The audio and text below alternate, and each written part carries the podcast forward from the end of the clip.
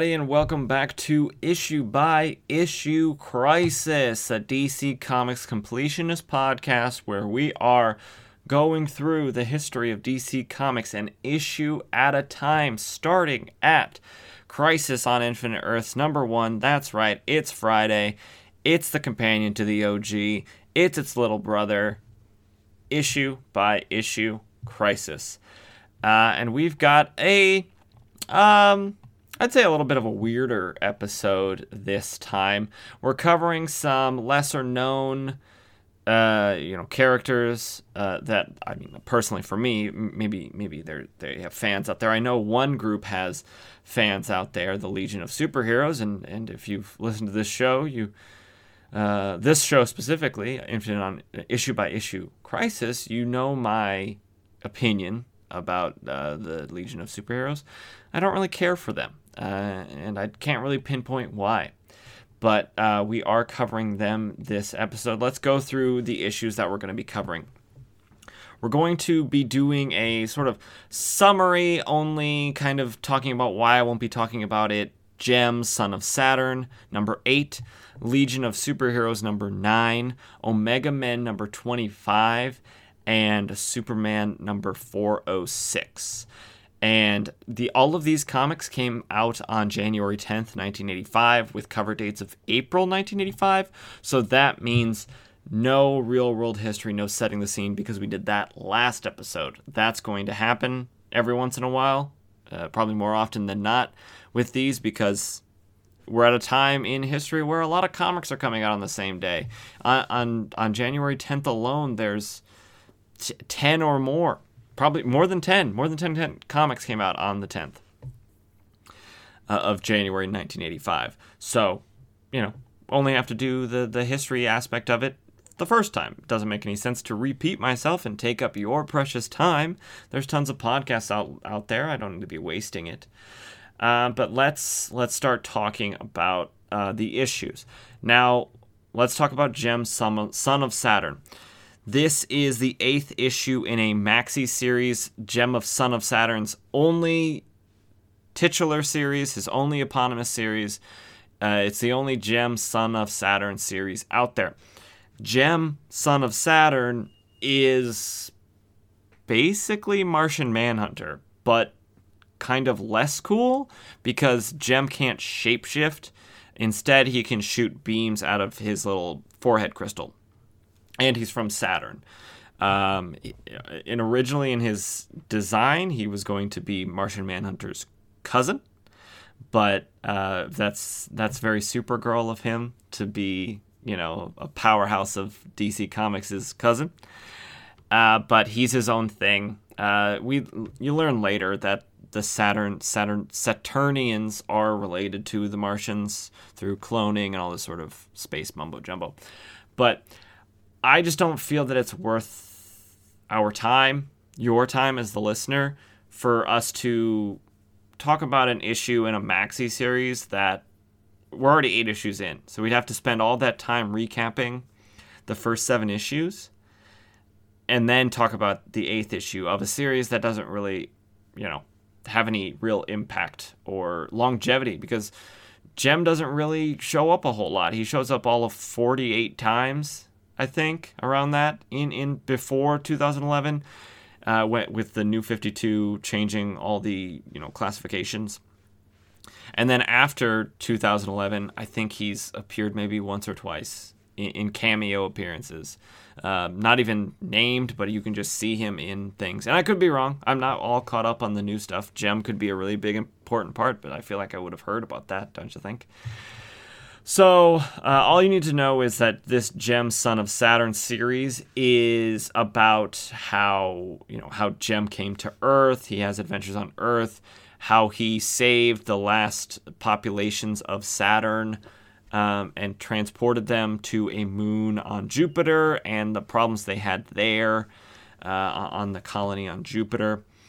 Um, but it's its own self contained thing. It doesn't really have any sort of bearing outside of that.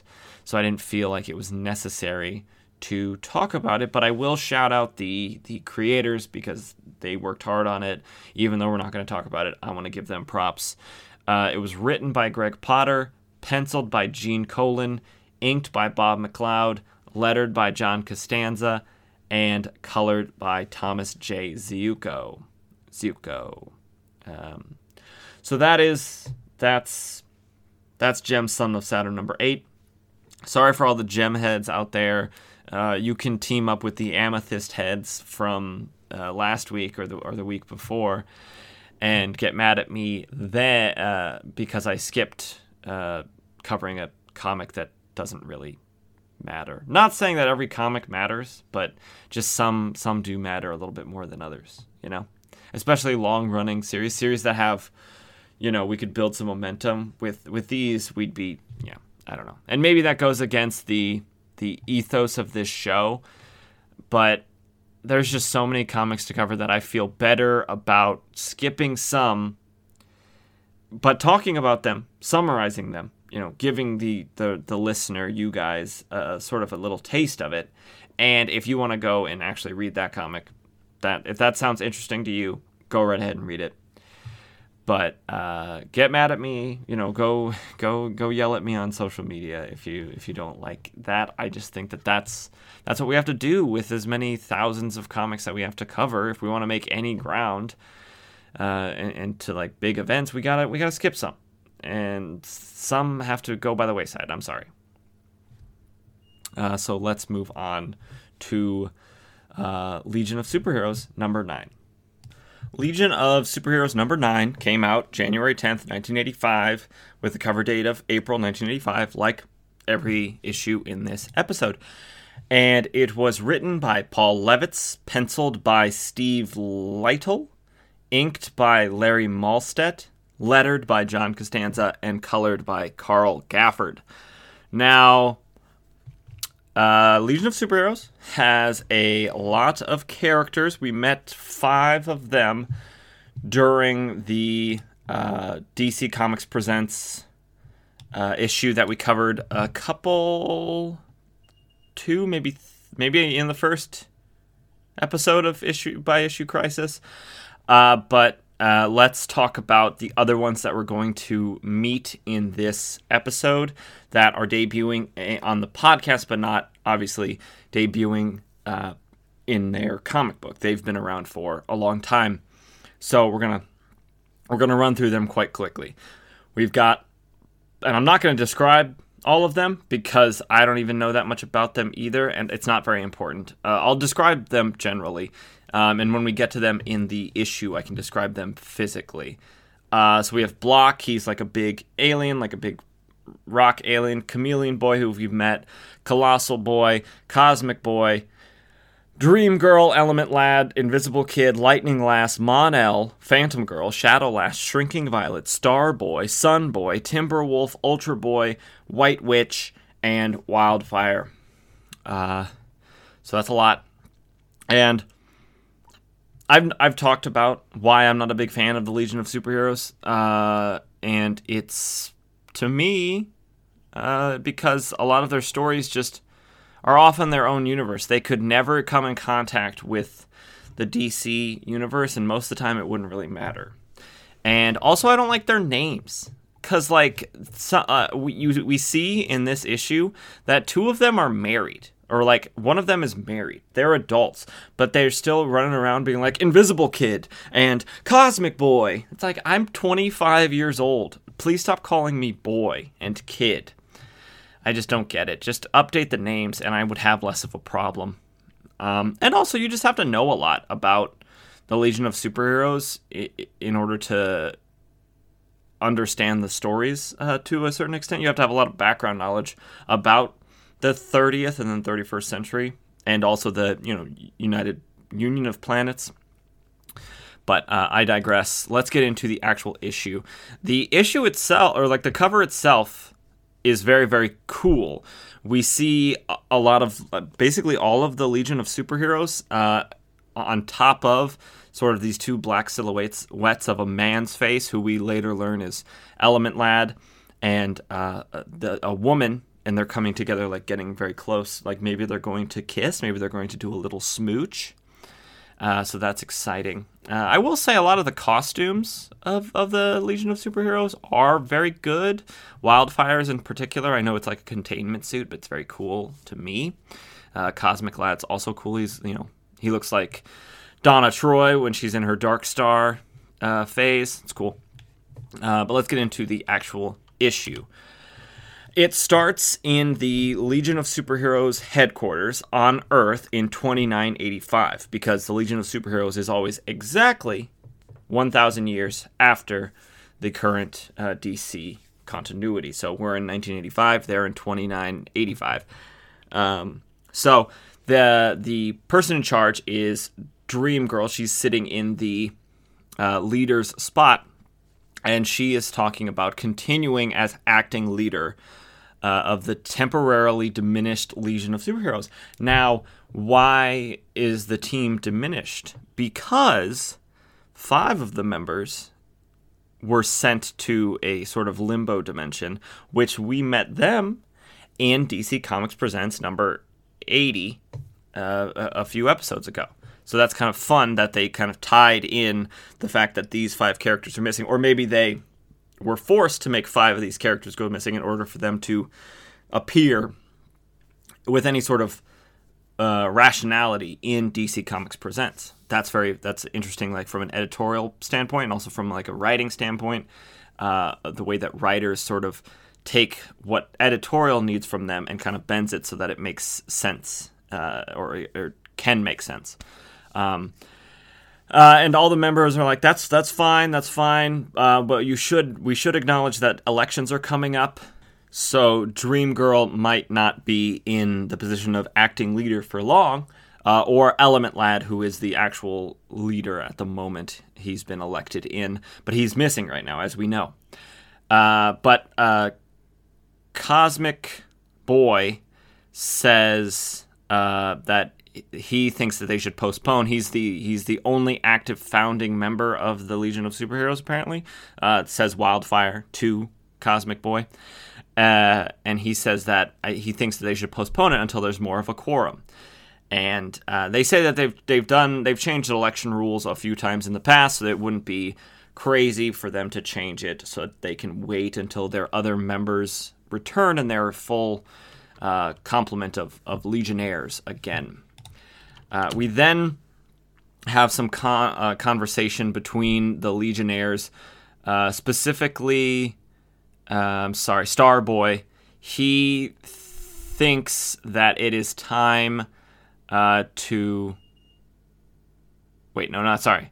I'm just, I'm sorry. You're gonna have to bear with me. They all are. Uh, they have so many names. There's so many characters, so I get some of them confused. So, Dream Girl tells us about Brainiac 5 and Dawnstar. They are uh, in the process of trying to find the five uh, Legionnaires that are missing. And a lot of this story is kind of confusing or missing because at the same time that this issue of Legion of Superheroes or this series of Legion of Superheroes is going on, there is a separate Legion of Superheroes story or series going on called Tales of the Legion of Superheroes, I believe, that has a different story. So that's where Dawnstar is, and that's where Brainiac 5 is. They're over there in that book at the moment, uh, doing their own thing. Um, but Cosmic Boy, no, not Cosmic Boy. Yes, Cosmic Boy, sorry. Cosmic Boy and Star Boy both think that it's time for them there to uh, expand the Legion in case the five Legionnaires don't return soon or at all ever, um, because they can't keep working with diminished numbers because everyone's being you know run run ran ragged, everyone's exhausted, and so they need more people. So Dream Girl uh, declares uh, that there's going to be tryouts and asks Wildfire to round up uh, some possible members, possible tryout members. And uh, Wildfire says that he can do that, but he needs a couple weeks because it's a big galaxy. That's true, and it's ever expanding. Dream Girl is about to get the meeting back on track so she can continue, you know, leading it so they can get done and, and you know, go on about their day. When uh, when from off screen someone says, Fraid not, Dream Girl, I can't wait to get back in my long lost leader's chair again. And we then see close ups of all of the Legionnaires that are at the meeting, and they're all just like shocked. They're like, What? Element Lad, they're back! Bon Dieu! Because Invisible Kid is French. He says, Bon Dieu! And they're like, huh? What? What's going on? And then we see, we cut to the five Legionnaires that we met in DC Comics Presents number 80. And they're all, you know, they're back safe and ready for action. They don't really explain how they got back. Um, uh, but uh, or I think they do in a, in a page or so. And they everyone you know they hug and they say glad you're back. Everyone's very happy. It's it's it's all it's always nice when you see your friends again. Um, uh, we then cut to uh, Catskill Park, which is in the northwest of Metropolis. And we see this blonde woman who we later learn her name is Siobhan, but not how you would spell it normally because we're in the future. So at least I don't think that's how you spell it because how they spell it is S H V A U G N, Siobhan. Uh, and I don't think that's how it's spelled. So she is out there. She is scanning for life. Uh, she's scanning for for a, a small boy uh, who is the son of Zendak, uh, Chief Zendak of some sort of organization. I'm not sure what her affiliation is. Maybe like Galaxy Police or something. She seems like she's some sort of police officer or peacekeeper uh, agent. She finds him, and his leg is stuck underneath a uh, tree. And and by the way, his name is Simon Zendak, and Simon is spelled S Y M Y N because it's the future. So you have to spell words differently, just like Siobhan.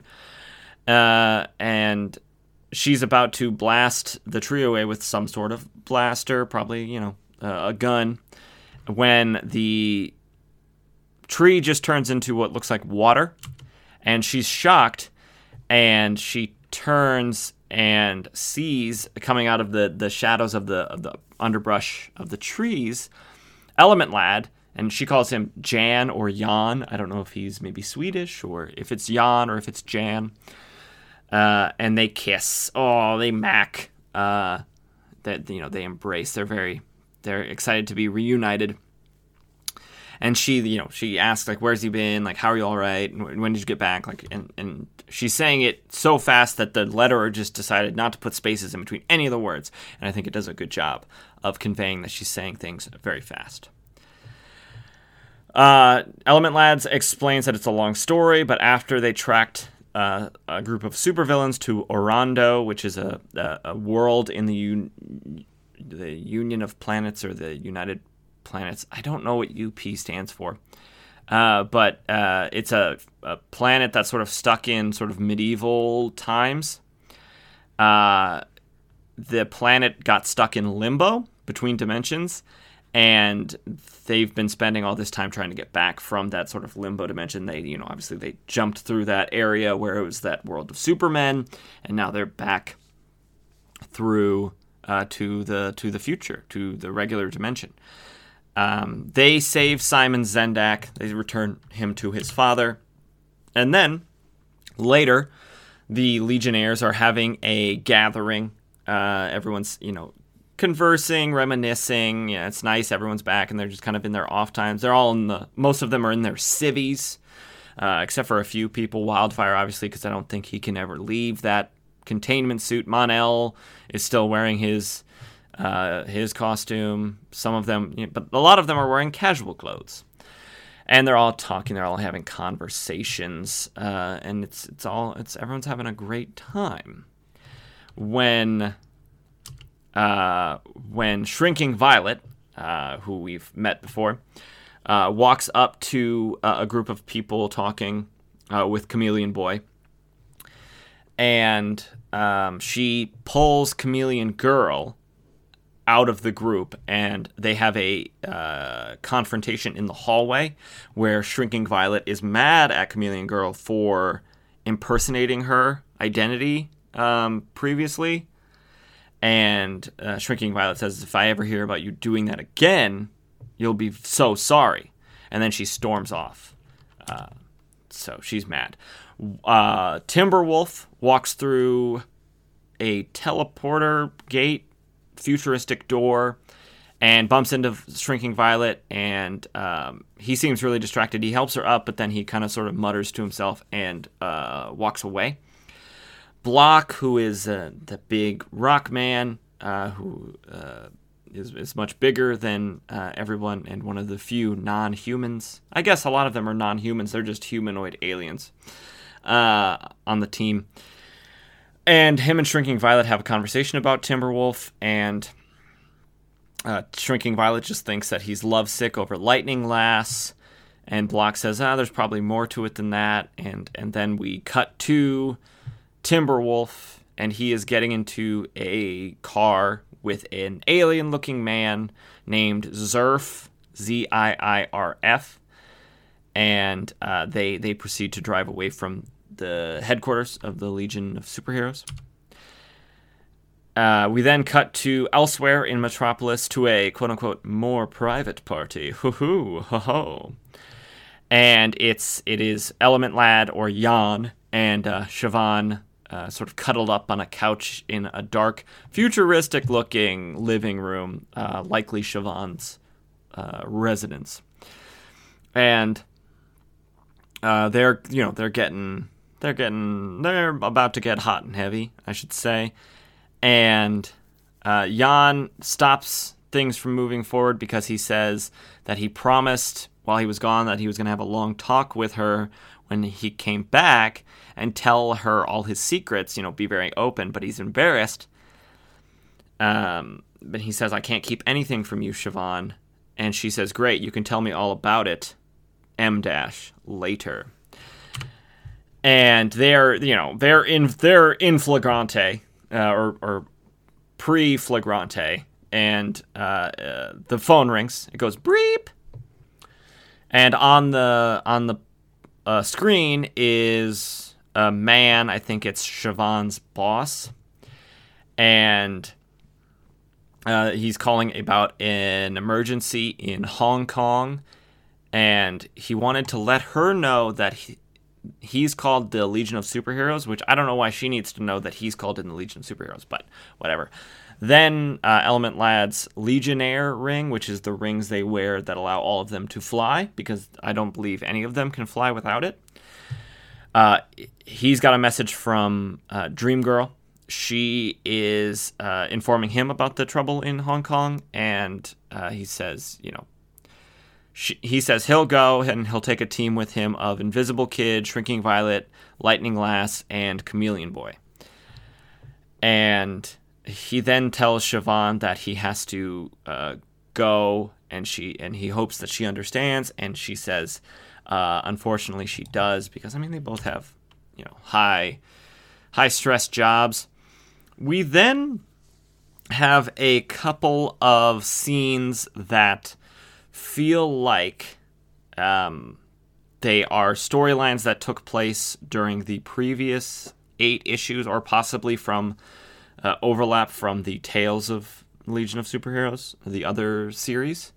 Although I hope they wouldn't do that. Uh, where we see uh, R.J. Brande, who I believe is the president or uh, president of the Union of Planets. Uh, and if I'm getting that wrong, I feel dumb saying if that's wrong. Let's see.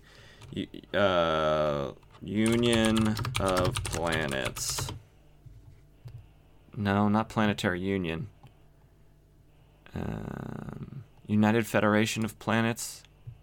That sounds like. No, that's Star Trek. That's Star Trek. That's my B.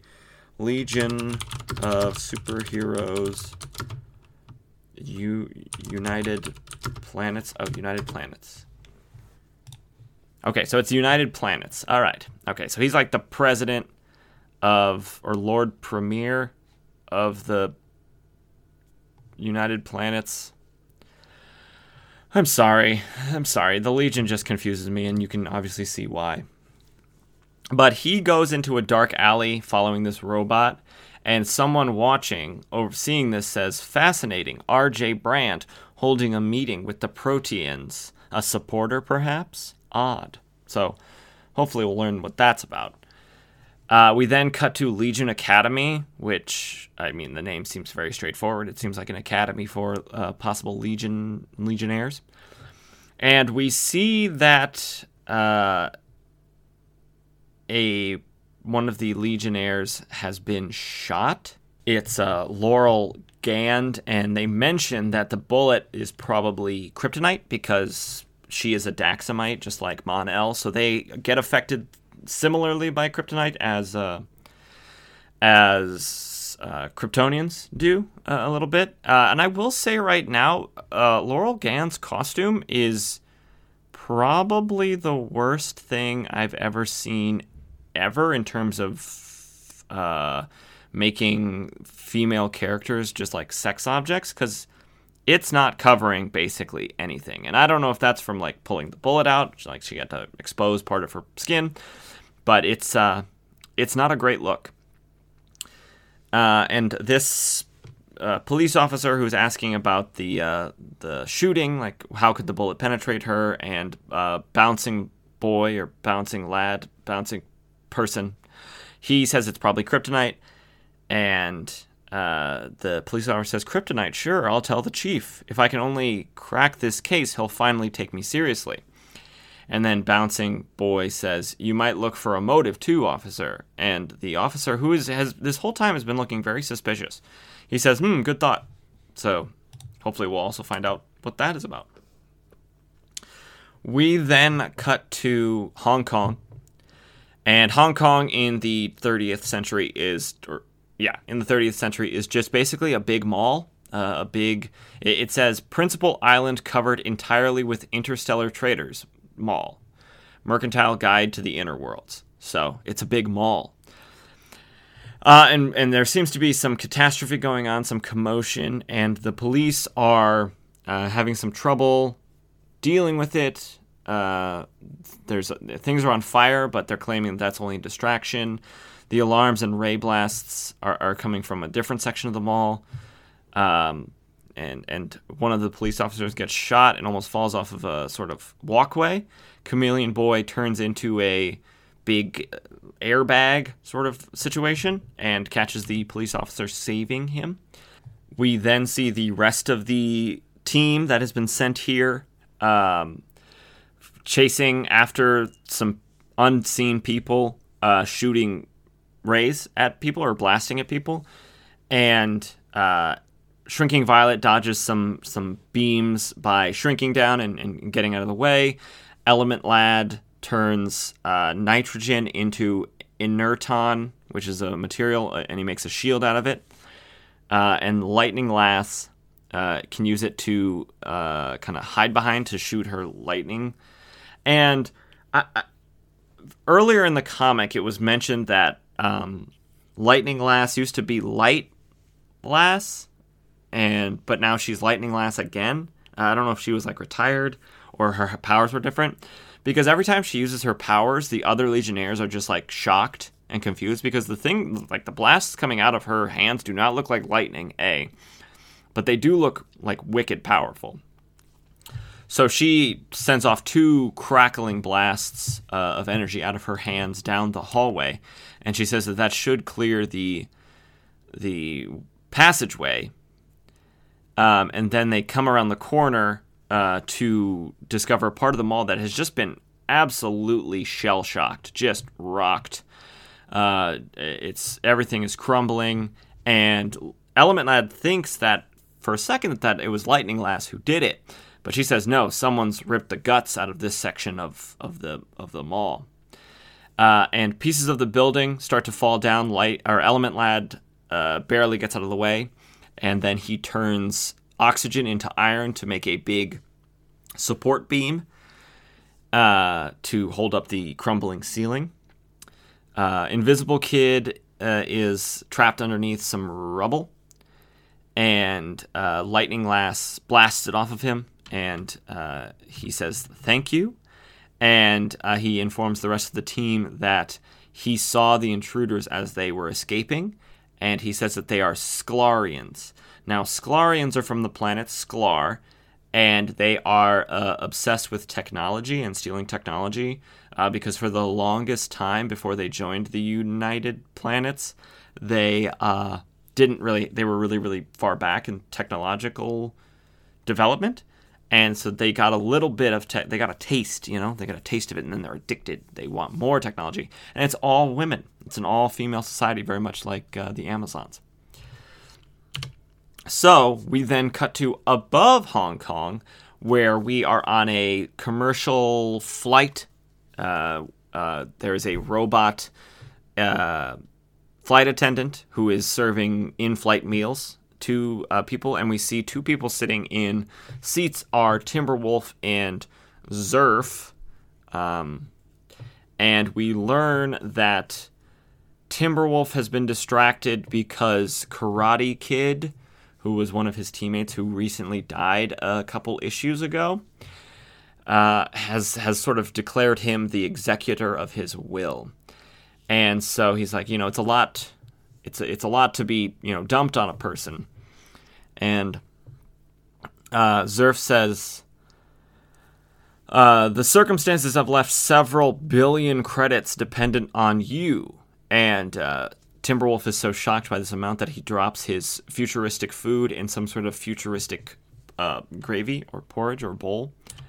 And so he's shocked. Then we cut back down to mainland Hong Kong, uh, where the the infiltration group or the, the field team has uh, uh, rendezvoused or reconvened outside of the Sklarian embassy, and they are going to bust in and figure out why they attacked the that section of, of Hong Kong, and you know if they can find any information about that inside the embassy. Obviously, breaking into an embassy is illegal. It is sovereign soil. Uh, at least that's how it works now. I'm, I'm not sure if it's the same in the 30th century. But uh, Invisible Kid has some theories, um, like that they uh, it could be the government, it could be the planetary government, or it could be just some citizens wishing to steal something for themselves. Um, an organ bank, like stealing from an organ bank, or an anti-geriatric, which I don't know what that is because it's uh, the future. Could be anything, like an anti-aging place. I don't know. So the uh, the members of the team that are infiltration specialists, so Chameleon Boy, Shrinking Violet, and Invisible Kid, are going to sneak into the embassy while Element Lad and Lightning Lass kind of just chill outside. Uh, Chameleon Boy turns himself into a Sklarian, uh, so he turns himself into a lady. Shrinking Violet shrinks and hides in Chameleon Boy's hair, and Invisible Kid obviously turns invisible. That's his whole shtick. Uh, Lightning Lass shorts out the guard system. Uh, and again, in this in this panel, she uses her electricity, and you can see like uh, light invisible kid is like shocked. He's like kind of whoa about it. So she must have lost her powers for a while there. And so they are infiltrating, and everything is going as planned. Invisible Kid is obviously invisible, so he doesn't have any problems. But Chameleon Boy has to sort of also act the part of a Sklarian, walk the way they walk, talk the way they talk.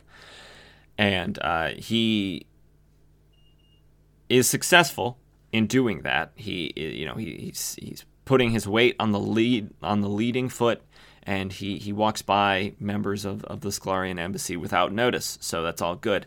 But after that, he changes into a bug because that'll be easier for information gathering. He turns into a small bug, and Shrinking Violet uh, shrinks down and rides on top of him, uh, like it's uh, Honey, I Shrunk the Kids sort of situation.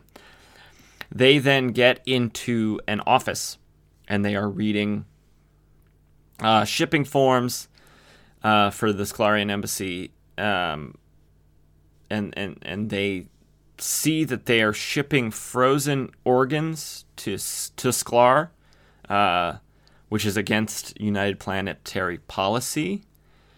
And so that's that's not good. That's bad. That's illegal. So it's it's clear that they were uh, they did attack. It was a government. It was the government of Sklar that attacked that part of Hong Kong. Uh, and as they're down here on this piece of paper, uh, one of the people in the embassy rolls up a newspaper and uh, st- attempts to swat them uh, because they think they're bugs, and when you see a bug, you swat it. Shrinking Violet it has anger issues. Obviously, we saw that earlier with her sort of uh, giving Chameleon Girl the business. And so she gets big and punches the person who attempted to swat her right in the face. And so then obviously things go, things break bad from that point. Uh, Chameleon Boy turns into a gorilla, grabs Shrinking Violet, and jumps out a window. Then turns into maybe like a hawk or a small bird and flies to where Element Lad and Lightning Lass are.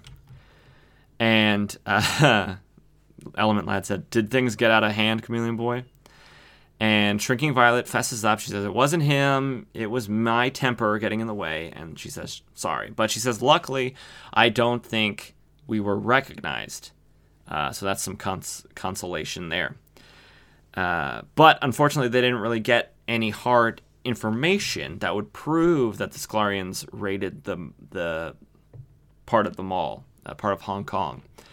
Uh, but Invisible Kid appears suddenly and says, Pardon, but perhaps I have, voila, an organ bag with the Mart's labeling and shipping instructions.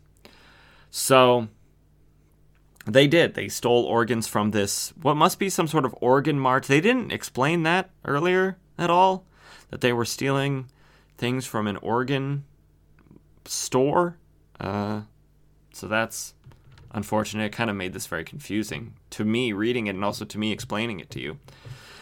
Uh, they then, you know, hustle to the space spaceport of Hong Kong, which they explain is out in the water because on land, it's, you know, real estate is very pricey. So they put the spaceport where they could. They put it on a floating platform in the, you know, along shore in the in the bay or, or in the in the water surrounding Hong Kong.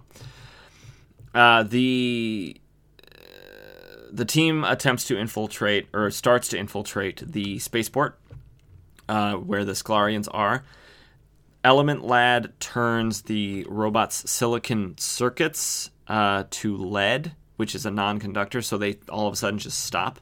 And these are sort of transportation or not transportation, but like loading cargo bots, uh, cargo robots. They're specifically called, and so they stop loading the cargo onto the Sklarian ship, and uh, the person in charge of overseeing this, the Sklarian in charge of overseeing this, uh, starts to radio into the rest of the Sklarian, you know, people in the spaceport, uh, and she says, uh, "Syndra, we're having robot trouble. If we can't lift the ship tonight, we'll get re-inspected." And before she can say anything more, uh, uh, it looks like Shrinking Violet puts a hand over her mouth and stops her from saying anymore and knocks her out. Uh, and Chameleon Boy sort of uh, disguises his voice and says, uh, uh, he says, bring everyone to the ship. Syndra will load by hand. So they're going to get all the Sklarians by the ship so they can, you know, ambush them. And so the, the Sklarians do come to the to the loading bay, and they're confused by why they would do it by hand. Why wouldn't they just fix the cargo bots? And um, Chameleon Boy, disguised as uh, Sklarian, says, uh, "We could, but they'll just fall apart again in, a second. There's, they seem to be just absolutely busted." Invisible the kid then becomes uninvisible and uh, says, uh, "Absolument, like your robbery plan." Uh, which will fall apart in a second. Uh, the leader of the Sklarians is, says, "A Legionnaire, let's get out of here," because Legionnaires are the superhero fighting team, basically the only one left, or the only one in the 30th century. So like they're well known. Uh, but but another one says there's only one of them. Let's not quit now. We can we can take one. And uh, uh, Invisible Kid says, "Paul vraiment, Paul." Wait, sorry, my French is terrible. He says, "Paul." pauvre mademoiselle, I am far from alone. And then uh, Lightning Lass and Element Lad and Shrinking Violet appear. Uh, they say they want them to go quietly, but if not, Lightning Lass sends out uh, an electrical field sort of binding all of them and uh, presumably knocking them out and, and uh, so they can capture them. We don't see any more of it. It cuts to another scene. Uh, back in Metropolis, it looks like it is morning. We see Shvaughn has fallen asleep on the couch, probably just very sad. Uh, and she is uh, kissed on the cheek by a man who we then see his legs and his hand. Uh, and it looks, it's Element Lad, obviously. He takes his Legionnaire flight ring off and throws it, uh, I don't know, in a corner and says, I'm off duty. And she says, All I can say is, it's about time. And then it cuts to black because you know, because you know what they're going to do. They're going to, you know, in flagrante. Um, which I know that's not the proper use of the, the Latin, but we all know what's going to happen. Uh, so that is the that is the the issue Legion of Superheroes number nine. Very confusing to me. Very confusing probably to you as well. I'm sorry about that but I think the Legionnaires or the Legion of Superheroes stories are always just kind of complicated because there's too many gosh dang characters. There's too much information you already need to know beforehand. No matter what, no matter you have to basically know all of the history of the Legion of Superheroes in order to really understand everything that is mentioned or said. So I'm sorry to all the Legion fans out there if I butchered it, but that's that's the way the cookie crumbles. Uh, so let's move on to the next issue uh, which will be Omega Men number 25. Now, you may be asking yourself, now, Nick, why did you skip Amethyst and Jemm, Son of Saturn, who have about as much impact on the DC universe as the Omega Men? And to that, I'd say, fair enough, but uh, the reason I am covering this is because later on in this series, there is a tie-in issue to Crisis on Infinite Earth, Earths. Same way with Vigilante uh, a couple episodes ago, because later in Vigilante's series there is also a tie-in with Crisis on Infinite Earth. So I want to make sure that we're getting as much out of Crisis on Infinite Earth as possible because I think it's a very very good event, and obviously it's setting up the whole reboot of a universe. So I think if we have as much information as possible, that's that's great. Um, but let's talk about the the nitty gritty of this issue. Uh, it is written by Doug Mench or Monch, M O E N C H, uh, penciled by Shawn McManus, inked by Pablo Marcos, lettered by Ben Oda, and colored by Carl Gafford. Now, before we get into the actual issue of, of the Omega Men number 25, let's talk about the Omega Men. Uh, like the Legion of Superheroes. Uh, they are a group of uh, aliens who banded together to fight injustice, but a very specific kind of injustice. They're more of a guerrilla faction in a uh, war with the Citadel. And the Citadel is a group that has taken control of the Vega system. And if you know anything about Green Lantern lore, the Vega system is important because it is the home of Okaara, uh, O K A A R A, uh, which is the home of um, Larfleeze and the Orange Lantern Corps. Um, but they are not around at this point. The other lantern colors are not uh, existent. Uh, they don't exist. Is probably a better way to say that. Yet they don't be. They are not developed until after the turn of the of the century and into the 2000s.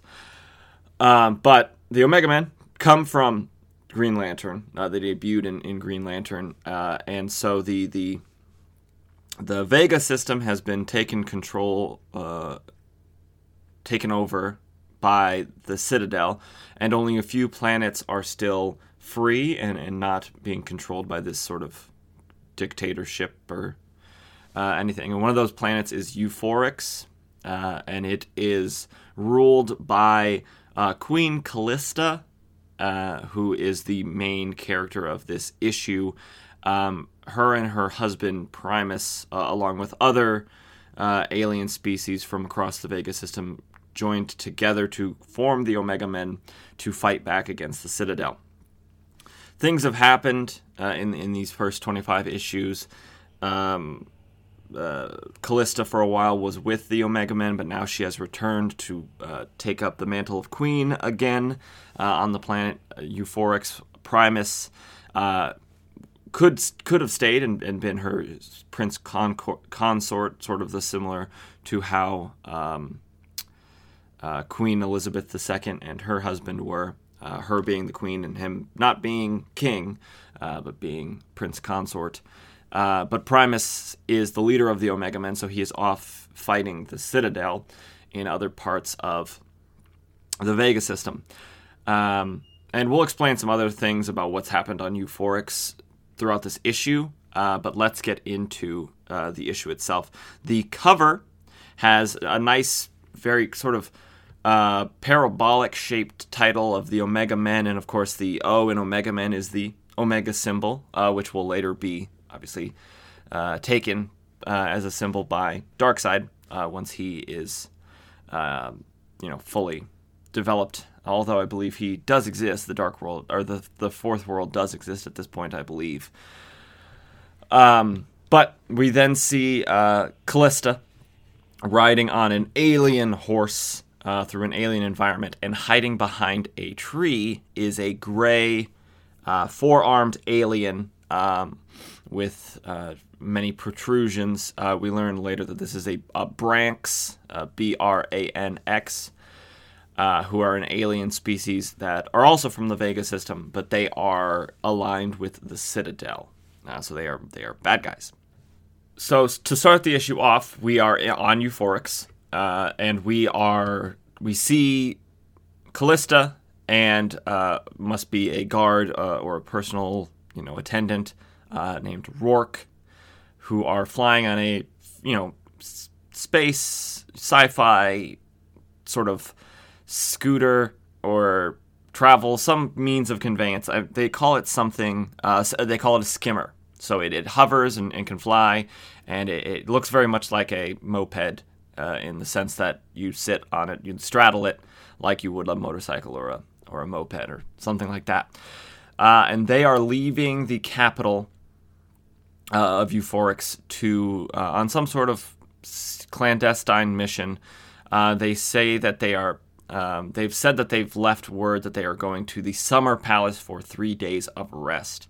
We don't know what their mission is at this point in the issue. They haven't said, uh, but they are heading to the Summer Palace, presumably. Um, not for three days of rest, though. They stop at a place called the Arbor, which is a collection of trees. Arbor being, you know, a word for trees. Um, and Rourke goes ahead to the Summer Palace while uh, Kalista is going to walk through uh, the arbor and reminisce about her childhood. And so she begins that, and as as we as we uh, as human beings also do, she sees that the what what she remembers from her childhood has changed and grown more heavy and dark with uh, time, and she she wonders why that is. If it is um, something that it, it it was always this way, and just simply the light-hearted nature of being a child uh, allowed her to see it in a different way, and now being an adult who's seen death and destruction and, and dark and terrible things throughout her life, is she now seeing it through a different lens? Which is a very philosophical and, and weighty thing to be thinking about while walking through the forest. Uh, so she gets to the summer palace finally after walking through the arbor. Obviously, it wasn't that far away because otherwise she wouldn't have told Rourke to go ahead. So coming out the other side of the arbor, she gets there and the summer palace is just in ruins. Um, I mean, not in ruins; it's not a ruin, but it is derelict and crumbling. Uh, it it is it is a palace that is being held up by a giant tree. Uh, it, it is basically a big stone tree house. Which this is a big tree, so I guess it's okay if it's made of stone, but still very big, very very big palace to be put on a tree. Uh, we then see a sort of cloaked, robed figure, and I th- I thought immediately like, oh no, this is something bad, but it's not. It's it's some it's the caretaker of the the summer palace we learn that this person's name is Sharilla, and uh, she, you know, says, you know, gone to seed is the proper term, Kalista. The whole glade is overgrown and run down.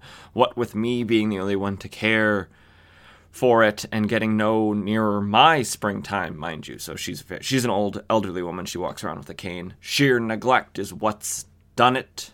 So it's it's been neglected. I mean, war with the Citadel has been taxing on both the planet of Euphorix and and the, the monarchy and the, and the people that live on the uh, planet itself.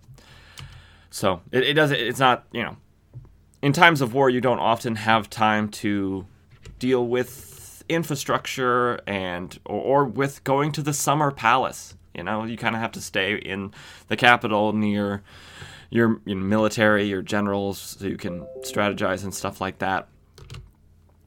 So they uh, are going to go inside and uh, have tea, and and, and then uh, Kalista is going to do her mission. But uh, Kalista sends Shaarilla and Rourke inside so she can sort of reminisce some more about her childhood, and she reminisces reminiscence reminisces.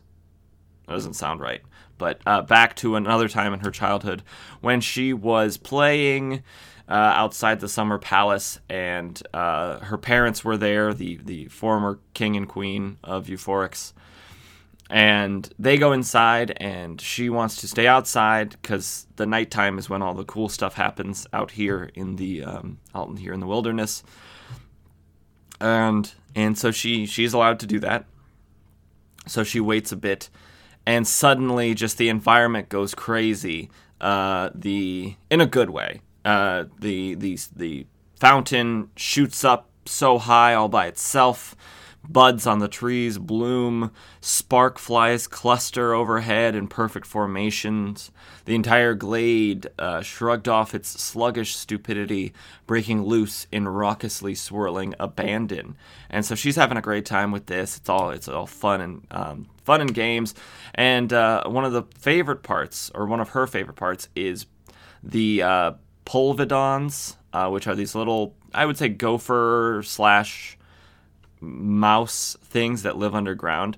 And uh, Shaarilla, back in the present, has said that the polvidons have eaten away at the inside of the tree, uh, ruining its its structural integrity. Uh, and the, being the foundation of the Summer Palace, uh, you don't want that to happen. Uh, you don't want uh, vermin to uh, get all up inside there and ruin the structure of your palace. So she's having fun playing with the Polvidons. Uh, she has, we, we later learn that she is, or actually, we'll learn in a page. One second. Uh, sh- uh, out from out from the the underbrush comes a, I, I guess, well, in in the '80s, colors are so weird. Um, so I don't know if he has red hair or if he is a blonde, but it's like maybe or strawberry blonde, I guess I would say. A strawberry blonde haired boy uh, with long hair comes out and uh, he says, or Kalista says, Who are you? And he says, Somebody you're going to get to know a lot better, even if I am a farmer instead of a wood witch like you. Uh, the name's Primus, and Primus is her husband, obviously, as we know, uh, leader of the Omega Men. And basically, what happened is they both have these sort of similar powers. Um, and the reason that the environment went crazy is because they were both near each other and their magic was working together to sort of do that. Uh, Primus then has to go very quickly, uh, and Kalista's mom calls for her to come back to the palace. And so she says goodbye to the Polvidons and also goodbye to the past as we go back to the present, where Kalista uh, is walking up the stairs of the summer palace.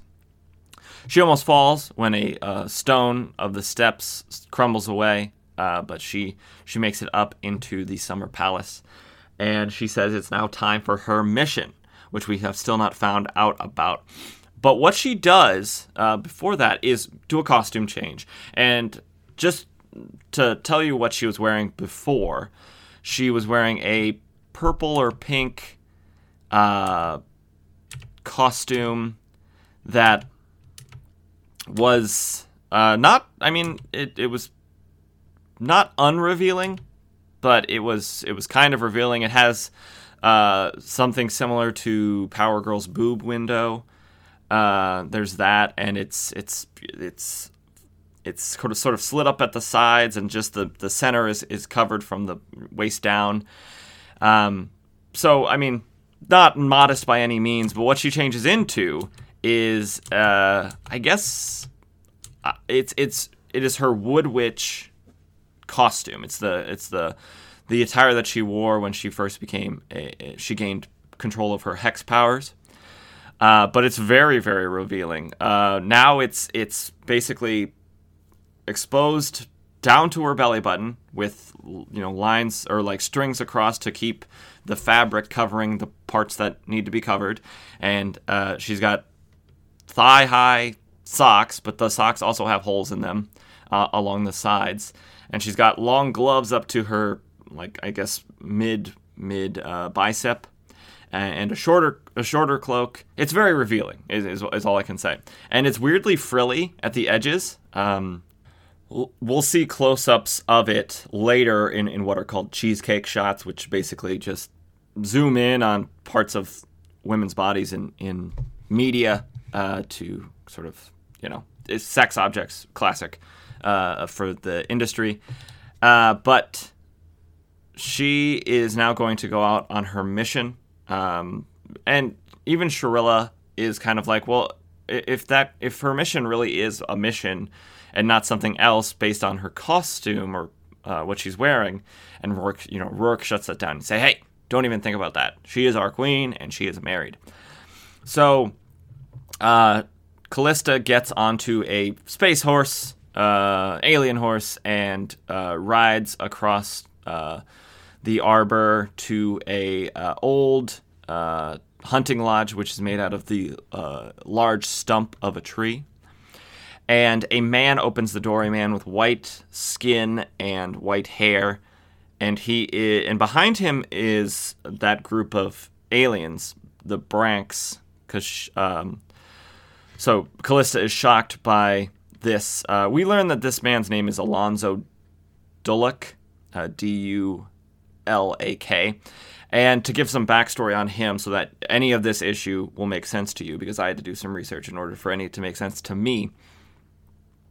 While Kalista went off to be uh, part of the Omega Men, she left the, you know, ruling scepter, the person in charge, she left Alonzo in charge.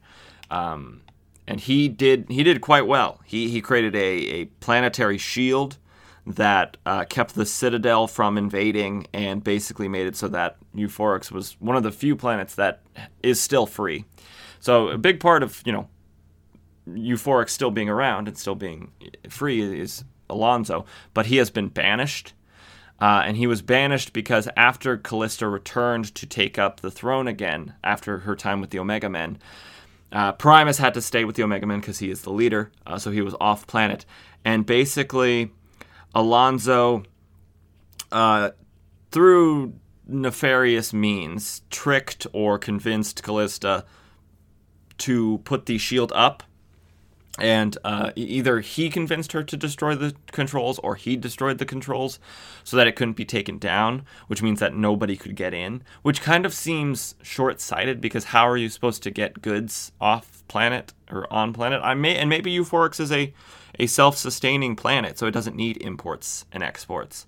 Uh, but uh, in a time of space travel and, and interplanetary, you know, economies, feels like importing and exporting is a big part of any planet's economy. But uh, so, but the reason he did this is because he is in love with Kalista and wants her all to himself, and, and this way it kept Primus away uh, from from the planet and from Kalista. So after Kalista found out, she banished him off planet. Um, and basically, this mission uh, involves that, involves his banishment. So, uh, Alonzo explains that these aliens, uh, this group of uh, Branx, B R A N X, uh, were his means of transportation uh, to the planet uh, because his uh, the ship that he was on didn't last long, so he, he lost the ship that he was banished on. So they were they were just a way to get him here to the planet. Uh, and they explain that say they they're here only for transportation, but also to protect Alonzo as well. And uh, Kalista doesn't take this, you know, lightly. She says, you know, how dare you imply that I would lay a trap for him? Um, and, and Alonzo says, please, they're just they're rough, they're they're blunt, their their culture is very blunt. Uh, it's it's okay. But Kalista says that the business that they're here to take care of cannot be done while these uh, Branx are in the room. So Alonzo has to banish the Branx from the room. Banish is such a strong word. He asks them to leave the lodge uh, and wait for him outside. Um, and Alonzo, thinking the same way as Sharilla, is wondering if their business is business or if it's business with quotes around it. And Kalista's like, What do you mean? Uh, and Alonzo says, I do not believe that such feelings as I harbor could exist were they not buoyed, if only from under the surface. Uh, so Alonzo thinks that um, she is here for him in a in a loving fashion, but she says, "Alonzo, I'm married." And Alonzo gets mad and says, "But your husband is gone. He has abandoned you to others." And Kalista is going to say that's not true. He only, you know, he's she's going to explain that he has to be with the Omega Men since he's the leader.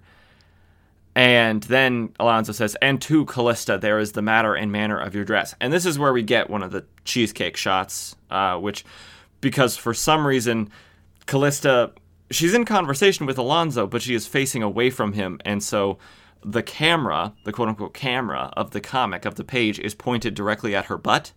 Uh, and it is close up and very detailed uh, uh, look at her butt. And yeah, as we see on the clothes, it is frilly at the edges, and it's obviously very revealing. Uh, and so she is, you know, she's like, oh, well, this is my this is my wood witch costume from when I first became, you know, attuned with my powers. And she explains that since she arrived in, in this place and the arbor and all this kind of stuff, she's been sort of lost in nostalgia for her past. And obviously, when she, when she first became uh, a wood witch, got her powers as a time of nostalgia for her. But uh, she embraces Alonzo and says that she's just so confused. Uh, the affairs of state they prey on her.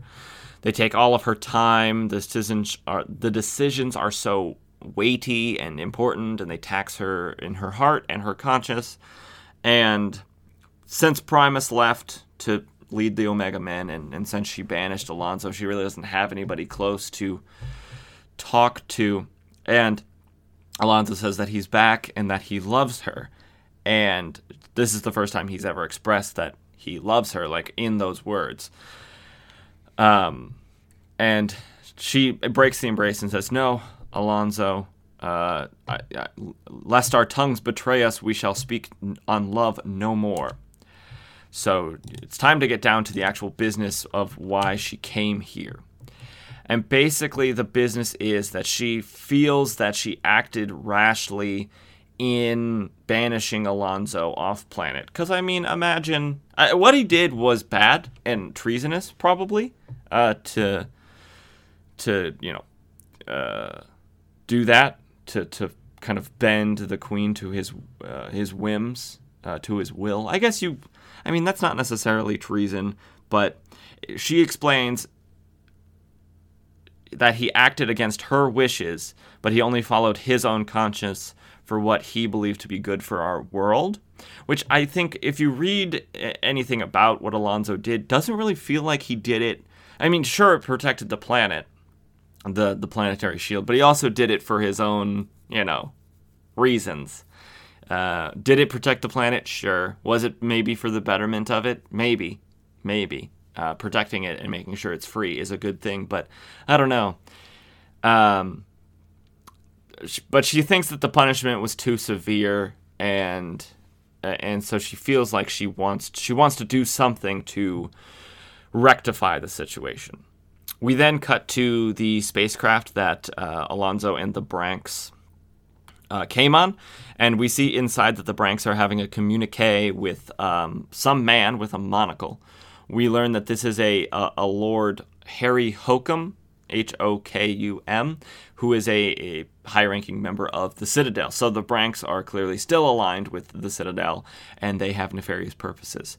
And their nefarious purpose is to assassinate Kalista and blame it on Alonso to, you know, sow seeds of, you know, chaos in Euphorix so that possibly they can get the upper hand in the war. Uh, so basically, what what Kalista is, we cut back to Kalista and uh, Alonso, and basically what she's saying is that she is wants to allow him to stay on world, uh, no longer banished, but he can't come back into society because it would it would it would kind of look like a sign of weakness in Kalista if she just you know went back, just flipped and flopped on her decisions. So basically, she'll allow Alonso to stay on planet and stay here, uh, but he has to stay out here in this in this hunting lodge out in the wilderness. Which I mean, I guess if better than being banished to have to live somewhere that you've never lived before against your will, being on planet where things are somewhat familiar uh, is better. Uh, so really, but it has to remain a secret. He has to be out here in secret, and no one can see him. Uh, not even Kalista, because she is queen, so she has. She's watched, and, she's watched very closely, obviously, for her own protection. But she was able to, or she needed to take the risk to come out here this one time. And so she she's fine with it, but she can never do it again. Uh, we then cut to Shirilla and Rourke. They're out uh, outside of the Summer Palace talking, and basically she's explaining that uh, the Pulvidons have eaten away at the inside of the tree. They're looking for something. Um, they're always looking. And so they're eating the tree as a way to look for answers, I guess. Uh, you know, they're they're vermin. That's what they do. Uh, so, uh, so basically, that we cut back to uh, Alonso and uh, Kalista, and this is where she's explaining that the queen of all people cannot be seen to break the law. So, and, and by undoing his banishment, that would be breaking the law because she she was derelict in permitting the decision to be made, his banishment. But once she assented to it, it became law, and so by undoing it, she can't. She'd be breaking the law. Although I don't, if one, if one of her words makes law, eh, wouldn't the other one also make it unlaw or a new law? So uh, the queen, so like she said, the queen of all people cannot be seen to break the law, and so although I do, I bid you return, your banishment must remain in effect. Uh, and Alonso then says something uh, kind of I don't I don't know if it's it cuts to the quick of, of Kalista in a way. She says, I begin to realize why you and Prom- Primus are apart. You are queen first and woman second. Uh, woman being, you know, like someone who loves and, and wants to be with their husband, but she sees her duty as being coming first uh, above personal things. And uh, Kalista, in another cheesecake shot, just really close up on that butt, um, says, "And you, Alonso?" He says, "I am a man in love, Kalista." Dot dot dot with a queen. And then for too long she says nothing, then turns too quickly and says, "I must go." And uh, Alonso wants her to come back tonight to see him just one more time. And she says she can't. And he says, "But the risk has already been taken." You've already left the capital. What harm in seeing me once more before you return? She says she cannot. She gets on her alien horse and rides away uh, back to the summer palace. And uh, in the forest, she she uh, rides by some hidden branx, branx, I don't know how to say that. It's just it's a weird alien word, and I don't know if I'm saying it Bronx. I don't think it's Bronx because that'd be an O. So Brank, Brank, Branx. Uh, they say that they're going to wait until dark to, to do the do the assassination. Um, and and along her ride back, she's crying. You know, tears are pouring from her eyes because she's sad, uh, or and also conflicted. Because I mean, she is uh, she's a she's a woman. She's not human, but she's she has feelings and desires and urges and things like that. And her husband's gone, so she's probably lonely. Uh, but she's later in the summer palace, staring out the window, kind of being sad uh, when the branch that that section of the summer palace is resting on breaks, and that part of the summer palace starts to crumble, and she almost falls out, but she is able to get uh, back into the solid part of the summer palace before the part that she is in crum- falls and crumbles and shatters on the ground. And she then just says, after this happens, she says, "Enough. Too long have I only su- have I suffered only as the queen, and I, and I will enter this night as a woman." So basically, it seems like she's going back to Alonso's to um, uh, do do the deed, uh, uh, basically have an affair. Uh, so she says she has a command before she leaves. She says, "If I'm not back by morning, burn the tree." Rourke and Sharilla are taken aback by this because it holds the palace, and uh, Kalista says the the palace belongs to a dead past, and will soon collapse in ruins if something is not done. Burning the tree will at least eliminate temptation, the Polvidons, and save the other trees from being infested by the destructive ghosts of that same past. So she's gonna yeah she's gonna rid the rid the tree of Polvidons and itself um, by burning it. So she gets back on her horse and she rides back through the forest and she is followed uh, I'm assuming at a safe following distance by the Branx and um, they notice they, where they see that she's going back towards the lodge, so that'll be easier to blame the murder on Alonso the closer she is to the lodge. She sits and pauses outside the lodge for a long time before riding on. She doesn't get off her horse. She doesn't go inside. She she rides on, and she rides to a um, a part of the a, a glade, a, a, treeless area, and she uses her hex powers to communicate down through the ground to the Polvidons or a group of Polvidons, and she has a conversation with them, asking why are they eating the tree, and she says they want they don't want anything from the tree. They merely searching for her, for her spirit in the wood. And so she says, then you do not hunger. They're not eating it because they're hungry and they can't find any other food. They hunger for her, for the special night that they had when when the all the magic was going buck wild. Uh, they ask why she's been gone so long. Why have they? Why have? Why has she neglected them? Are they not her friends? Do they not love her? She asks them to never go back to the tree and um, she asks for forgiveness, she's forgotten that her kingdom is more than war and the affairs of states. That she knows now that it is the, it is life in all its forms, and it is the quality and caring of that life that is important. Um, but as she's you know kind of coming to terms with what she needs to do or what she prior needs to prioritize as a as queen, uh, one of the Polvidons gets frickin' shot by a laser beam and she turns around and it's that group of the Branx, and they uh, all are all holding guns. And she asks if they were sent by Dulloch, because obviously she doesn't know about their affiliation or their still affiliation with the Citadel. They say that Dulloch is but a puppet, and his love for her is the string by which he is made to dance.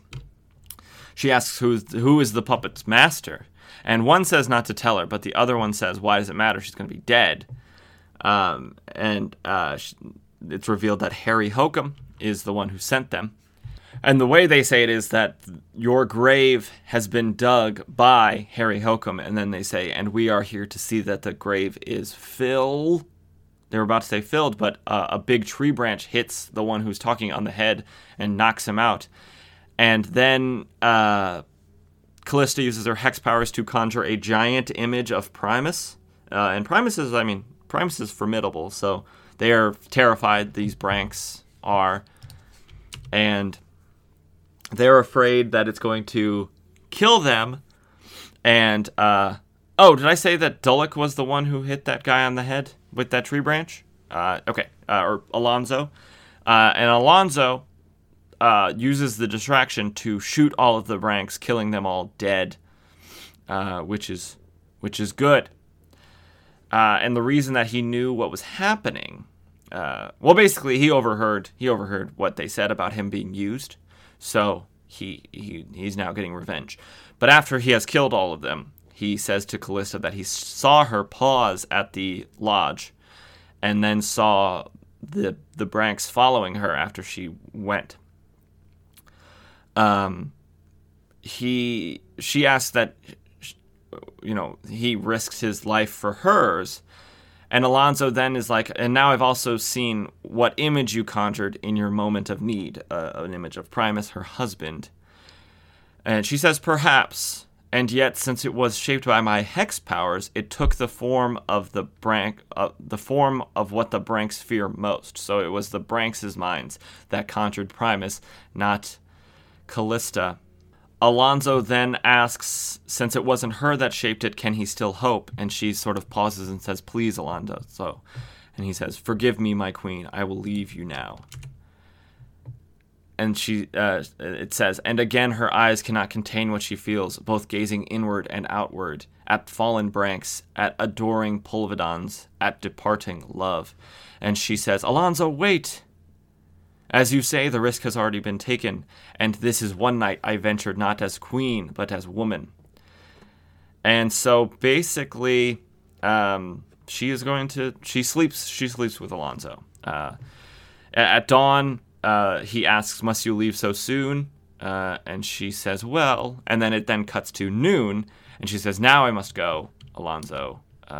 And and we see in now there's a cheesecake shot of Alonso, but I mean he's just wearing pants, but he's just not wearing a shirt, and we see his his his torso uncovered um, as she gets on her alien horse and rides away.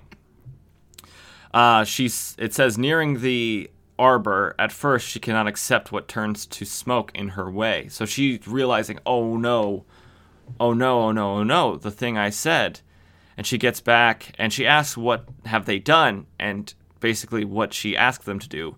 You were not back by morning. And so they burned the tree even though she had solved the problem. And so that the tree would have not been eaten anymore and would have at least maintained whatever structural integrity it had left. But she got distracted by the affairs of the flesh which i guess is kind of i mean you know she was she was realizing that as queen, she needs to care more about the life on the planet and not just the affairs of state. But it was by caring more about life and love and the affairs of the flesh that an, a, a, a, a ruling by her as queen uh, kind of went too far. Um, and then the final sort of line of the issue is, and finally she comes to see, with empty eyes too cold for tears, that some decrees cannot be cancelled, certain enchantments can never be regained. While far away and barely heard, the ghost of a Polvidon weeps. So a lot of the Polvidons probably died in that fire, which is sad. Uh, and then there's a little blurb for uh, what's coming up in the Omega Man. A new a new creative team is taking over. Todd Klein and Shawn McManus steer the Omegans on a strange new course. Things will never be quite the same again once you've entered the unquiet void. That seems, well, not just the loud void. I guess it doesn't have that same sort of ominous tone, now does it? So that is the Omega Men, uh, uh, number 25. Like the Legion of Superheroes, I feel like you need a lot of background information to make sure that these stories make any sense to anyone. Uh, so that's tough for me and tough for you guys all, because uh, um, I may be leaving things out that I don't mean to. But uh, I, I mean, alien stuff always gets weird because I mean they all have their own, you know, weird idiosyncrasies and stuff like that. Uh, but I mean, it was fine. It's a fine. It's not very. It's not very superhero-y. Uh, at least this one isn't. Uh, I think this is just one particular issue. I think probably the next issues of of the Omega Men will probably be more of the Omega Men doing stuff. But I mean, Kalista's a member of the Omega Men, so she counts. You have to focus on her sometimes. Uh, but let's move on to the final issue of this episode Superman number 406. Like all the rest, January 10th, 1985, cover date April 1985.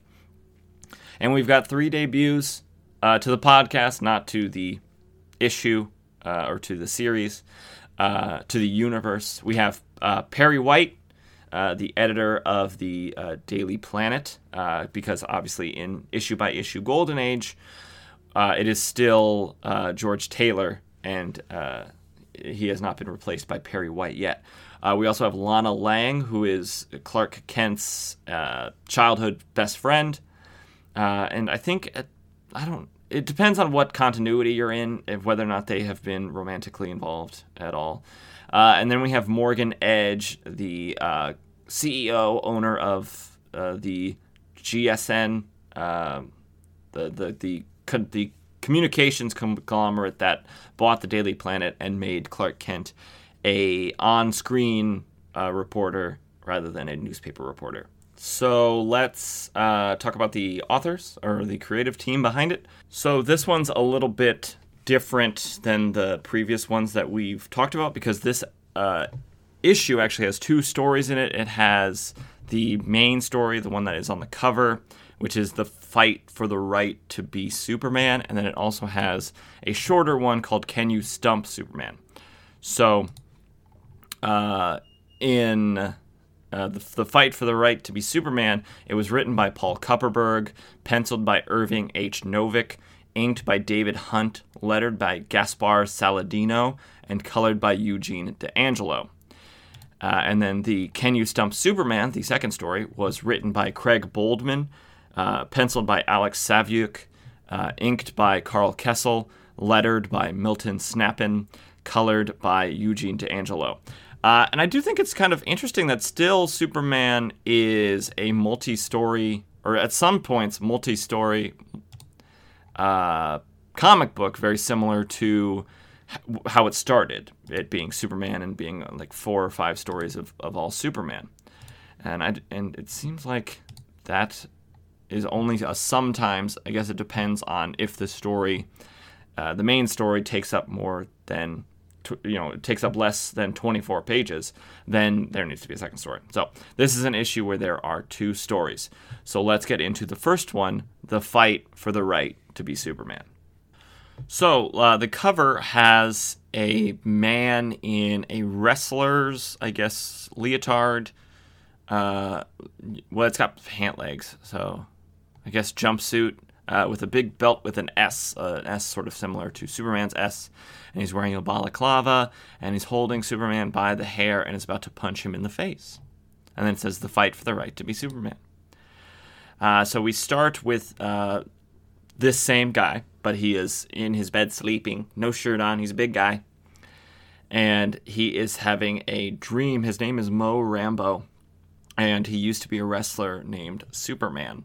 And in his dream, he is in his wrestling costume, which looks a lot like Superman's costume. You know, it's got the red boots, uh, the blue, obviously, the blue clothing, blue pants, blue shirt, but it's a tank top shirt, uh, red underwear on the outside, uh, S symbol, but it's on a belt, uh, and his red uh, balaclava. Uh, he asks, Where are you hiding, coward? Come and get me and Superman comes from above and says, "I'm coming, Rambo. I'm tired of running from you."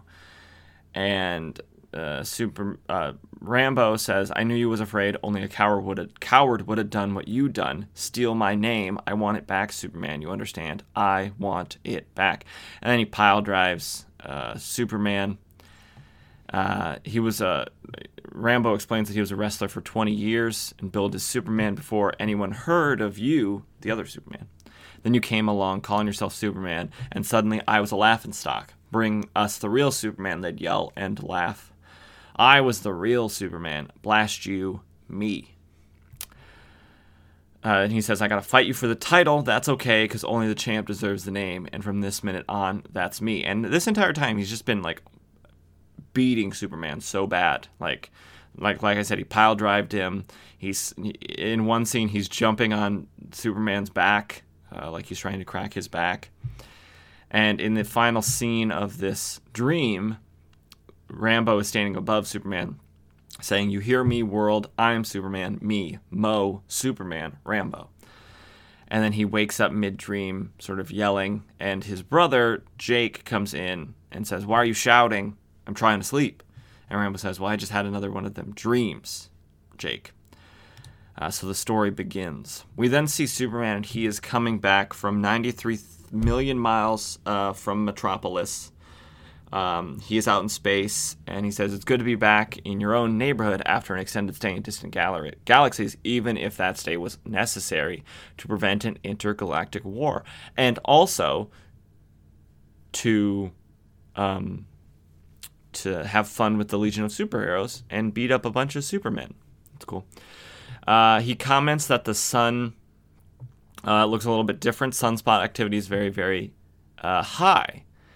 Uh, but he's going to put the sunspots to good use uh, because superheated hydrogen uh, will give his costume a thorough cleaning. And you know, you hate to have a stinky costume. Uh, then the uh, then the comic says something buckwild and says the distance between the sun and Earth would require months for any man-made craft to traverse. At the speed of light, the Man of Steel makes the trip in a little over eight minutes. That's not that's not how that works at all. If he had went to the speed of light, he would have, I mean, shot a hole straight through the Earth. I'm pretty sure. I'm no physicist, but speed of light is much faster than eight minutes. I think. Uh, I could be wrong. If any physicists out there want to tell me I'm wrong, uh, that's fine. I'd rather be right. So Superman is going to go take a little sleep, but uh, he only gets uh, a little bit of, of sleep because he hears um, a plane is crashing. Uh, so he he he's done this a million times, and Superman even says this is easy. All you got to do is um, get the landing gear out, sort of makes level off the flight, and then bring it down to a safe landing. Um, but Superman's having some difficulty. The plane feels heavier and heavier. He's getting weaker and weaker. Uh, and luckily, he's able to get the plane down and taxiing on its own, but Superman sort of falls to the ground um, and is kind of confused about why he suddenly started losing his super strength. Uh, we then cut back to uh, the apartment that uh, Mo Rambo and his brother Jake live.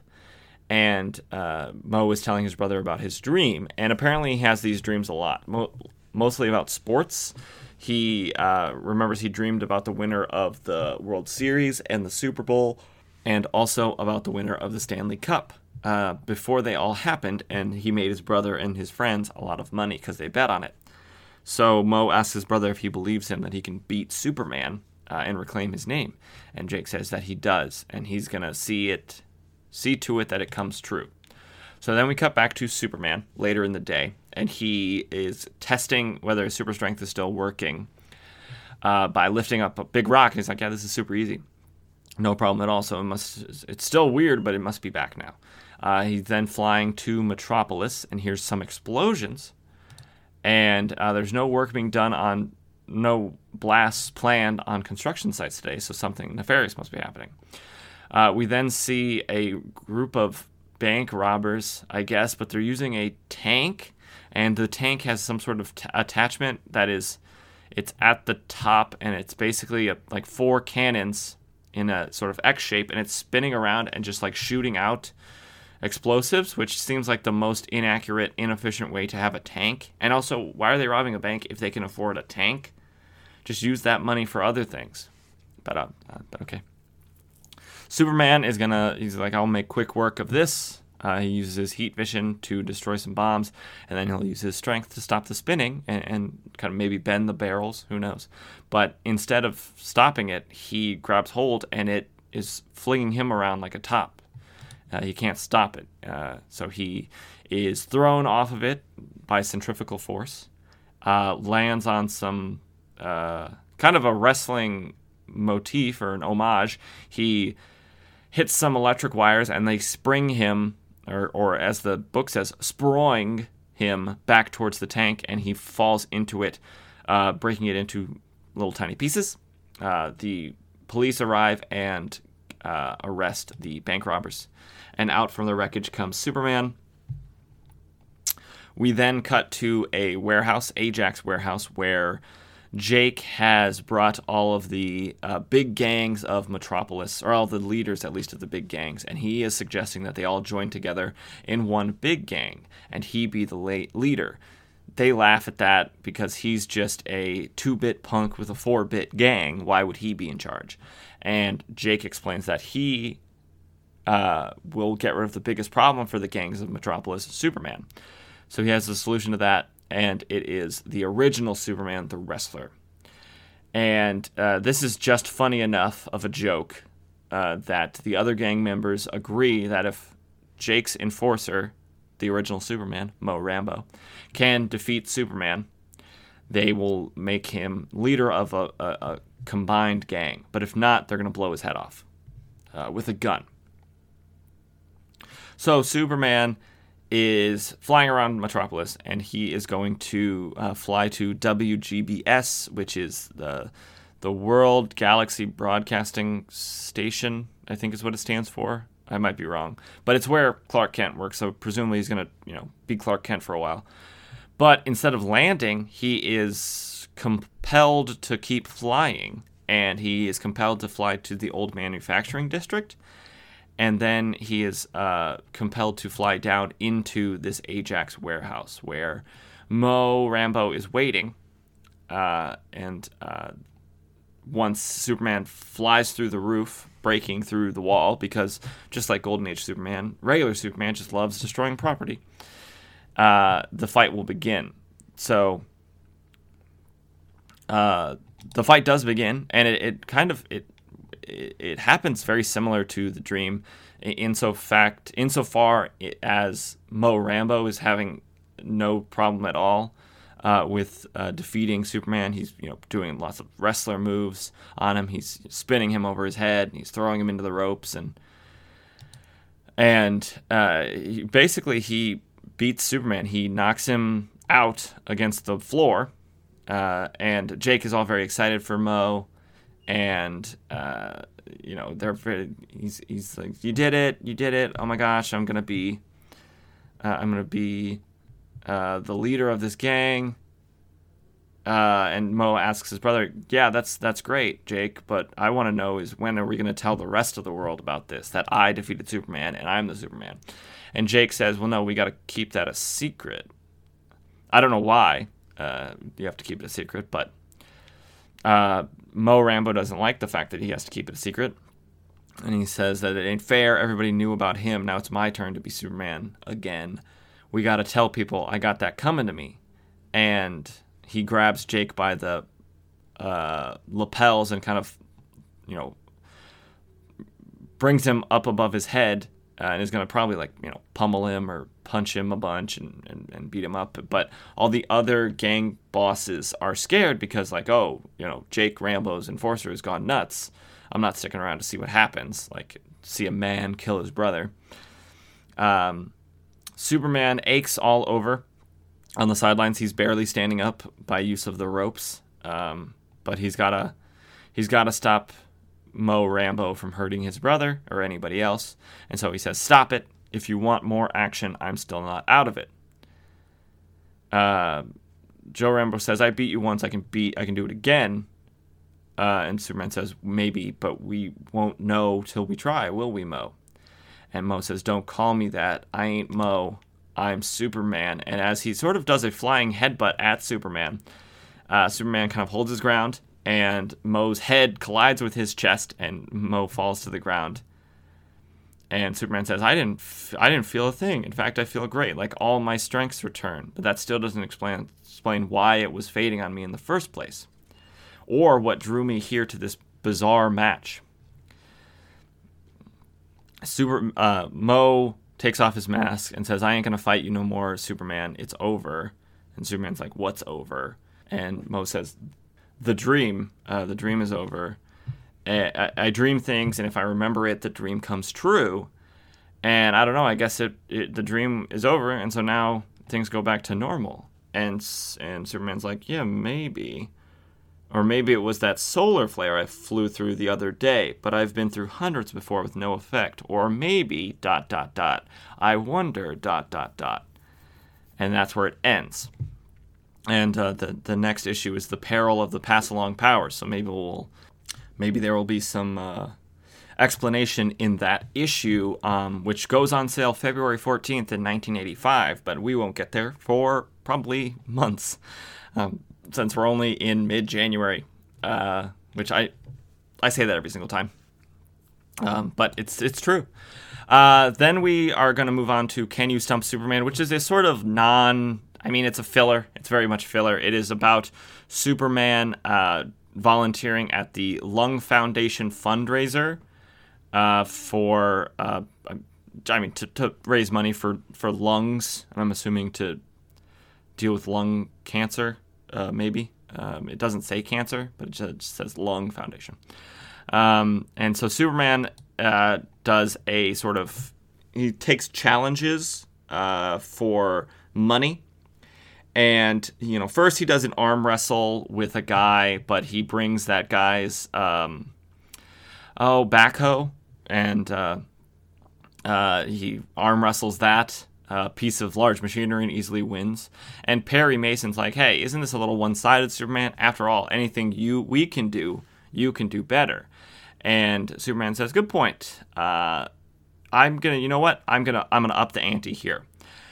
Due to a minor physiological difference between Earth people and Kryptonians, I there's one thing that I can't do. And whoever can guess correctly will win a tour of my Fortress of Solitude. You have to donate in order to guess, but uh, you if you guess right, you get a, a, tour of the Fortress of Solitude, which is cool. And so basically, uh, Superman uh, does all these different things. You know, one says that he has no ear for music, so he gets a bunch of instruments and plays Beethoven on them. He makes a, a one man philharmonic orchestra. Uh, and then, yeah, so he says to that guy, "Not even close. No cigar, friend." Um, and then in the in the audience, Superman sees two uh, sort of um, scruffy, two of Metropolis's scruffier hoodlums, Lenny Hoss and George Pfeffer, which is a reference to Of Mice and Men with Lenny and George. Lenny being a Lenny even has a rabbit on his shirt. Uh, so if you've seen Of Mice and Men, you'll know that reference to that. Uh, another person, well, basically, Lenny and George are going to try to get are going to try to win, try to figure out what the answer is and win, and then they're going to do nefarious things in the Fortress of Solitude. We'll learn about that later. Um, a woman says that I bet Superman can't juggle, so to prove that he can, he sees a car that is about to, that has run a red light and is about to get in a crash. So he takes everything breakable out of the car, uh, which is a bunch of watermelons and the driver. And so then when he stops it, when he brings it to a sudden halt, he doesn't break anything, and then he juggles the driver and the watermelon. That's that's fun. Um, and so then uh, the, you know th- he does a bunch of other challenges throughout the morning. Um, he does he someone bets that he can't whistle while eating a box of crackers, and he thinks he's won. But uh, a bunch of dogs come, and Superman was actually whistling ultrasonically. Uh, and he says, "Close, but no cigar." Uh, again, uh, he Superman then flies off, says, "You know, keep thinking of challenges. I gotta, I gotta handle some business really quickly." Uh, basically, he goes back to gal- the Galaxy Building and uh, makes a token appearance as Clark Kent, where his boss Morgan Edge yells at him and says that, "Why aren't you down at the uh, Superman show? Do you want people to think that GBS isn't civic minded?" And Morgan Edge blows smoke in Clark Kent's face, and Clark Kent says, Sorry, Mr. Edge, I'll get over there right away. As he's leaving the Galaxy Communication Building, he sees George Pfeffer over, uh, hanging out by the wall, smoking a cigarette. And um, Clark thinks, Oh, I'll make his day by phoning uh, him. Uh, and, and, we don't know what that means until the end, but uh, so basically, he's phoning. He's going to make a phone call. Uh, Superman gets back to the fund drive, uh, and someone bets that he can't shave, he can't grow a beard. Uh, so Superman, I guess because he thought that this would happen, spent some time under a red sun lamp. Why would you do that? Um, so that his hair would grow naturally. And then using a Kryptonian metal razor, shaves off uh, some stubble. So he wins. Uh, we then learn about George and Lenny's plan. Uh, he just got so George just got tipped off by the uh, to the answer by Clark Kent making a phone call, and he, he's going to give Lenny some plastic explosive. So when uh, Lenny goes up there and guesses correctly, he can plant it in the Fortress of Solitude, and then they can blow it up later and be big shots in in the Metropolis crime scene. Uh, we then see Superman uh, succeeding at a challenge of being able to go to sleep because everyone must think that um, Superman is an elf in Dungeons and Dragons and never goes to sleep, uh, but he does. He's sleeping while flying midair. Um, uh, Superman then wakes up. Uh, we see a, a newsstand, uh, a, a, a news the the newsstand attendant uh, puts his cigarette or misses the ashtray with his cigarette, and it lands on some magazines. We then cut back to Superman, uh, and a woman is asking him, you know, I bet you can't. I don't think Superman knows how to smell or is able to smell. So what do I have behind my back? She asks, and behind her back are some flowers, and he says, I smell African violets and smoke. And so Superman rushes off to the newsstand nearby and sucks up all the smoke and fire and he explains, uh, I drew the smoke and flames into my mouth, contained them there, and expelled them into the upper atmosphere. And uh, the next up is Lenny, and he says, Here's my dose, Superman. I challenge you to sneeze. And uh, Superman says, Sneeze? Uh, my only reply to that is, Bwa-chew. And he makes a big sneezing and sneezes all of their clothes off except for their undershirts and their underwear. And Lenny also has rabbits on his underwear because he loves wabbits. Uh, Superman then asks officers to uh, check these men and their the, these clothes that just came off these men for explosives. They find it and they uh, arrest them. And Lenny says, "You guessed wrong, George." And George says, "Shut up, rabbit brain. I got the answer straight from Superman's buddy, Clark Kent." We then see Superman sort of thinking back to making a fake phone call as Clark Kent saying Superman can't sneeze. Um, Eventually, they say the contest is over, and thanks to Superman, they've raised a record number of contributions and pledges, but no one guessed the answer.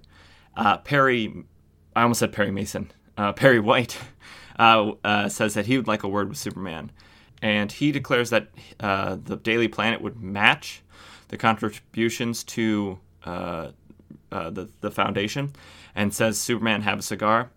And Superman says, Well, you know, I don't smoke, Perry. And uh, Perry says, Right. And what's more, I know that you couldn't smoke even if you wanted to. And it's revealed that, you know, him saying no cigar is a sort of reference, and uh, his respiratory system as a Kryptonian won't allow tobacco smoke to enter. Uh, so he only brought it into his mouth, not into his lungs. And uh, so, so that's what that's what he can't do. Superman can't smoke. He can't inhale tobacco. Um, and uh, it the comic ends by saying, "So I stumped Superman, but half you have you ever noticed, Lana? Even that guy's shortcomings seem like blankety blank virtues." Um, so that's yeah, that's it. Pro- very silly uh, second story, but I mean, the first story wasn't very, you know, uh, I guess bombastic or impactful. But I mean, I guess it was a setup more than a full blown story that's going to do it for this week's episode of Issue by Issue Crisis. Be sure to reach out on our socials, which are in the show notes Instagram, Twitter, way more you know active on Instagram, visual medium. Instagram just works better. I'm going to try to be better about Twitter, although I think the platform itself is dying. Maybe I'll get on Thread since that's an easy, you know, connect between Instagram and that. But uh, Instagram posting all the covers, uh, posting Primo panels when I remember to do that. Uh, I, am going to get better about doing that again because I think it's fun to see um, the panels and the, some of the Buck Wild stuff that's in there. I'm not going to post any cheesecake shots because that's just basically uh, very close to pornography. So I don't really need that on my page. But uh, be sure to you know do your part as a podcast listener uh, for this entertainment, if you want to call it that, by heading over to iTunes or Spotify or wherever you want to rate and review the podcast, because I think it does help. I, I you know, every podcast asks you to do that, and I'm going to do the exact same because apparently it works. Uh, and I'm not going to argue against something that has clearly uh, been doing the trick. So head over there, Uh, and some, you know, any good reviews or anything, I'll, I'll shout out on the show. If there's any, you know, like this podcast saved my life. Uh, I was driving and it kept me awake with this man's monotonous t- t- uh, talking to himself, kept me awake and allowed me to get my sick uncle to the hospital. I don't know, something like that. Don't do that though. Don't lie in the reviews. I'll be able to tell. But let's uh, let's stop my ramblings and uh, let's just close it out. As always, I am your host Nick Byers. I want to get some sort of good tagline here at the end, but I can't seem to think of anything ever. Uh, see you next time.